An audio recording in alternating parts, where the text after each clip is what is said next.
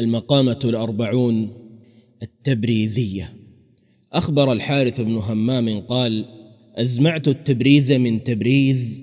حين نبت بالذليل والعزيز وخلت من المجير والمجيز، فبينا أنا في إعداد الأهبة وارتياد الصحبة ألفيت بها أبا زيد السروجي ملتفا بكساء ومحتفا بنساء، فسألته عن خطبه وإلى أين يسرب مع سلبه، فأومأ إلى امرأة منهن باهرة السفور ظاهرة النفور وقال: تزوجت هذه لتؤنسني في الغربة وترحض عني قشف العذبة، فلقيت منها عرق القربة تمطلني بحقي وتكلفني فوق طوقي، فأنا منها نضو ووجأ وحلف شجو وشجأ، وها نحن قد تساعينا إلى الحاكم ليضرب على يد الظالم، فإن انتظم بيننا الوفاق وإلا فالطلاق والانطلاق. قال: فملت إلى أن أخبر لمن الغلب وكيف يكون المنقلب، فجعلت شغلي دبر أذني وصحبتهما وإن كنت لا أغني. فلما حضر القاضي وكان ممن يرى فضل الإمساك ويظن بنفاثة السواك، جثى أبو زيد بين يديه وقال: أيد الله القاضي وأحسن إليه، إن مطيتي هذه أبية القياد كثيرة الشراد، مع أني أطوع لها من بنانها وأحنى عليها من جنانها. فقال لها القاضي: ويحك أما علمت أن النشوذ يغضب الرب ويوجب الضرب؟ فقالت: إنه ممن يدور خلف الدار ويأخذ الجار بالجار. فقال له القاضي: تبا لك، أتبذر في السباخ وتستفرخ حيث لا إفراخ؟ أعزب عني، لا نعم عوفك ولا أمن خوفك.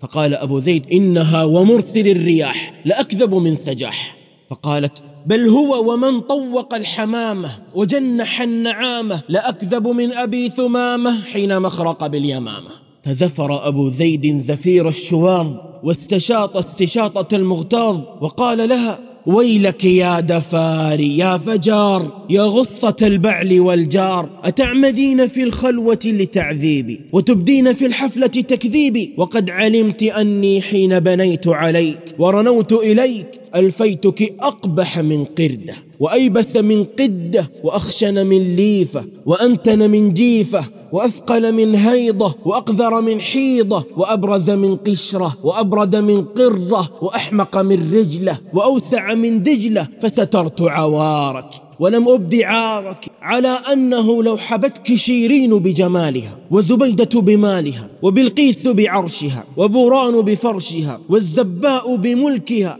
ورابعة بنسكها وخندف بفخرها والخنساء بشعرها في صخرها، لأنفت أن تكوني قعيدة رحلي وطرقة فحلي. قال: فتذمرت المرأة وتنمرت وحسرت عن ساعدها وشمرت وقالت له: يا ألأم من مادر وأشأم من قاشر وأجبن من صافر وأطيش من طامر، أترميني بشنارك وتثري عرضي بشفارك، وأنت تعلم أنك أحقر من قلامة وأعيب من بغلة أبي دلامة وأفضح من حبقه في حلقه وأحير من بقه في حقه، وهبك الحسن في وعظه ولفظه والشعبي في علمه وحفظه والخليل في عروضه ونحوه وجريرا في غزله وهجوه وقسا في فصاحته وخطابته وعبد الحميد في بلاغته وكتابته وأبا عمرو في قراءته وإعرابه وابن قريب في روايته عن أعرابه، أتظنني أرضاك إماما لمحرابي وحساما لقرابي؟ لا والله، ولا بوابا لبابي ولا عصا لجرابي. فقال لهما القاضي: أراكما شنا وطبقة وحدأة وبندقة، فاترك أيها الرجل اللدد واسلك في سيرك الجدد، وأما أنت فكفي عن سبابه وقري إذا أتى البيت من بابه. فقالت المرأة: والله ما أسجن عنه لساني إلا إذا كساني، ولا أرفع له شراعي دون إشباعي. فحلف أبو زيد بالمحرجات الثلاث أنه لا يملك سوى أطماره الرثاث. فنظر القاضي في قصصهما نظر الألمعي وأفكر فكرة اللوذعي، ثم أقبل عليهما بوجه قد قطبه ومجن قد قلبه وقال: ألم يكفكما التسافه في مجلس الحكم والإقدام على هذا الجرم حتى تراقيتما في فحش المقاذعة إلى خبث المخادعة؟ ويم الله لقد أخطأ تستكم الحفرة ولم يصب سهمكم الثغرة، فإن أمير المؤمنين أعز الله ببقائه الدين نصبني لأقضي بين الخصماء لا لأقضي دين الغرماء، ووحق نعمته التي أحلتني هذا المحل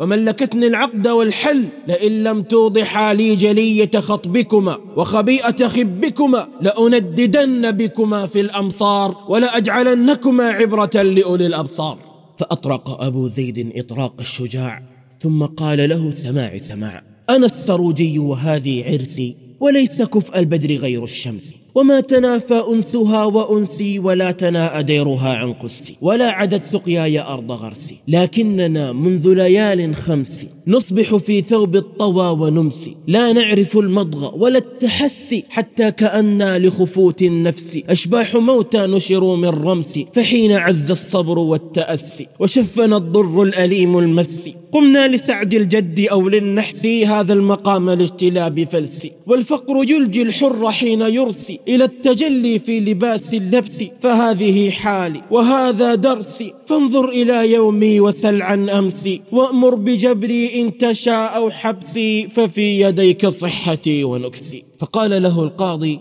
ليثب أنسك ولتطب نفسك، فقد حق لك أن تغفر خطيتك وتوفر عطيتك. فثارت الزوجة عند ذلك واستطالت، وأشارت إلى الحاضرين وقالت: يا أهل تبريز، لكم حاكم أوفى على الحكام تبريز، ما فيه من عيب سوى أنه يوم الندى قسمته ضيزة، قصدته والشيخ نبغي جناعود له ما زال مهزوزا، فسرح الشيخ وقد نال من جدواه تخصيصا وتمييزا، وردني أخيب من شائم برقا خفى في شهر تموز، كأنه لم يدري أن التي لقنت ذا الشيخ العراجيز، وأنني إن شئت غادرته أضحوكة في أهل تبريز. قال: فلما رأى القاضي اشتراء جنانهما وانصلات لسانهما علم أنه قد مني منهما بالداء العياء والداهية الدهياء، وأنه متى منح أحد الزوجين وصرف الآخر صفر اليدين كان كمن قضى الدين بالدين أو صلى المغرب ركعتين. فطلسم وطرسم وخرمطم وبرطم وهمهم وغمغم، ثم التفت يمنة وشامة وتململ كآبة وندامة، وأخذ يذم القضاء ومتاعبه ويعدد شوائبه ونوائبه ويفند طالبه وخاطبه، ثم تنفس كما يتنفس الحريب، وانتحب حتى كاد يفضحه النحيب، وقال: إن هذا لشيء عجيب،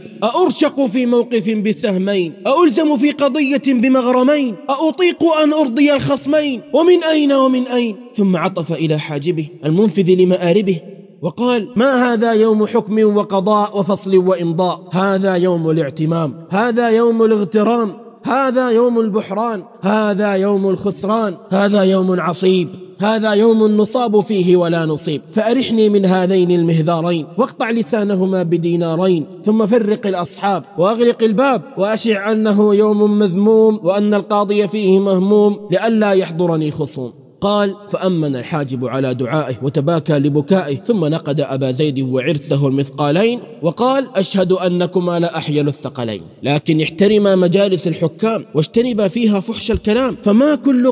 قاضي تبريز، ولا كل وقت تسمع الأراجيز. فقال له: مثلك من حجب وشكرك قد وجب، ونهضا وقد حظيا بدينارين، وأصليا قلب القاضي نهرين.